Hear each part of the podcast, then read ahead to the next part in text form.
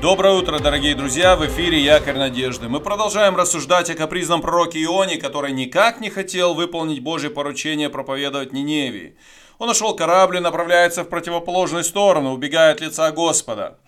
Бог начинает шторм на море, и в конце концов моряки обнаружили Иону в трюме и крайне удивились его бегству от Бога. Они задают пророку очередной вопрос, чтобы узнать, что им сделать. Потому что они понимают, что вся эта история привязана к Ионе и его Богу. Давайте прочитаем первую главу Ионы а, с 11 стиха. «И сказали ему, что сделать нам с тобой, чтобы море утихло для нас? Ибо море не переставало волноваться». Тогда он сказал им, возьмите меня и бросьте меня в море, и море утихнет для вас, ибо я знаю, что из-за меня постигла вас эта великая буря. Но эти люди начали усиленно грести, чтобы пристать к земле, но не могли, потому что море все продолжало бушевать против них.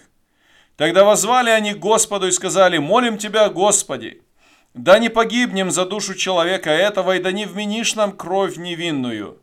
Ибо Ты, Господи, соделал что угодно Тебе. И взяли Иону и бросили его в море, и утихло море от ярости своей. Обратите внимание на ответ Ионы. Он не молится Богу о своем спасении, он не просит об усмирении бури. Он принимает решение, причем радикальное решение, что его самого нужно бросить в море. На что Иона надеялся? Почему он так говорит? Я не думаю, что он знал, что там будет кто-то ждать его в водах моря. Скорее всего, в этом случае пророк просто не хочет смириться и даже готов на смерть, только бы не выполнить Божье поручение. Моряки не хотят этого делать и решают сделать все, что могут. Они пытаются грести, чтобы спасти корабль и всех на корабле. Но все напрасно, они ничего не, не, не могут сделать. Они понимают, что у них нет другого выхода, и нехотя они соглашаются бросить Иону за борт но при этом они с трепетом просят у Бога прощения. В этой истории мы видим, как эгоизму и нечувствительности Ионы противостоит доброта и сердечность этих языческих моряков. Они обеспокоены о жизни пророка и не хотят смерти невинного человека. Они показывают уважение к Богу Ионы.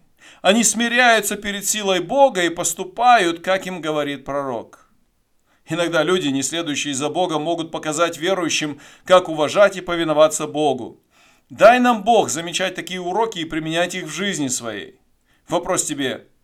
Как долго ты можешь упираться перед Богом и Его благодатью? Как много Богу нужно сделать, чтобы смирить тебя?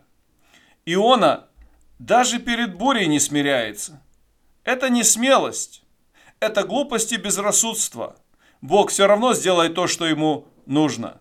В данном случае можно вспомнить урок из книги Исфирь. В этом случае Мардахей посылает весть Исфире и говорит, Исфирь 4 глава 14 стих, «Если ты промолчишь в это время, то свобода и избавление придет для иудеев из другого места. А ты и дом отца твоего погибнете, и кто знает, не для такого ли времени ты достигла достоинства царского». Бог может найти себе людей, которые просто и легко исполнят Его волю но ты не будешь иметь возможности поучаствовать в Божьем деле. Дорогой друг, возьми урок для, для себя сегодня. Когда Бог говорит, слушай внимательно. Когда Бог велит что-то сделать, сделай это без спора и упрямства. Будь послушен. Благословений тебе в сегодняшнем дне.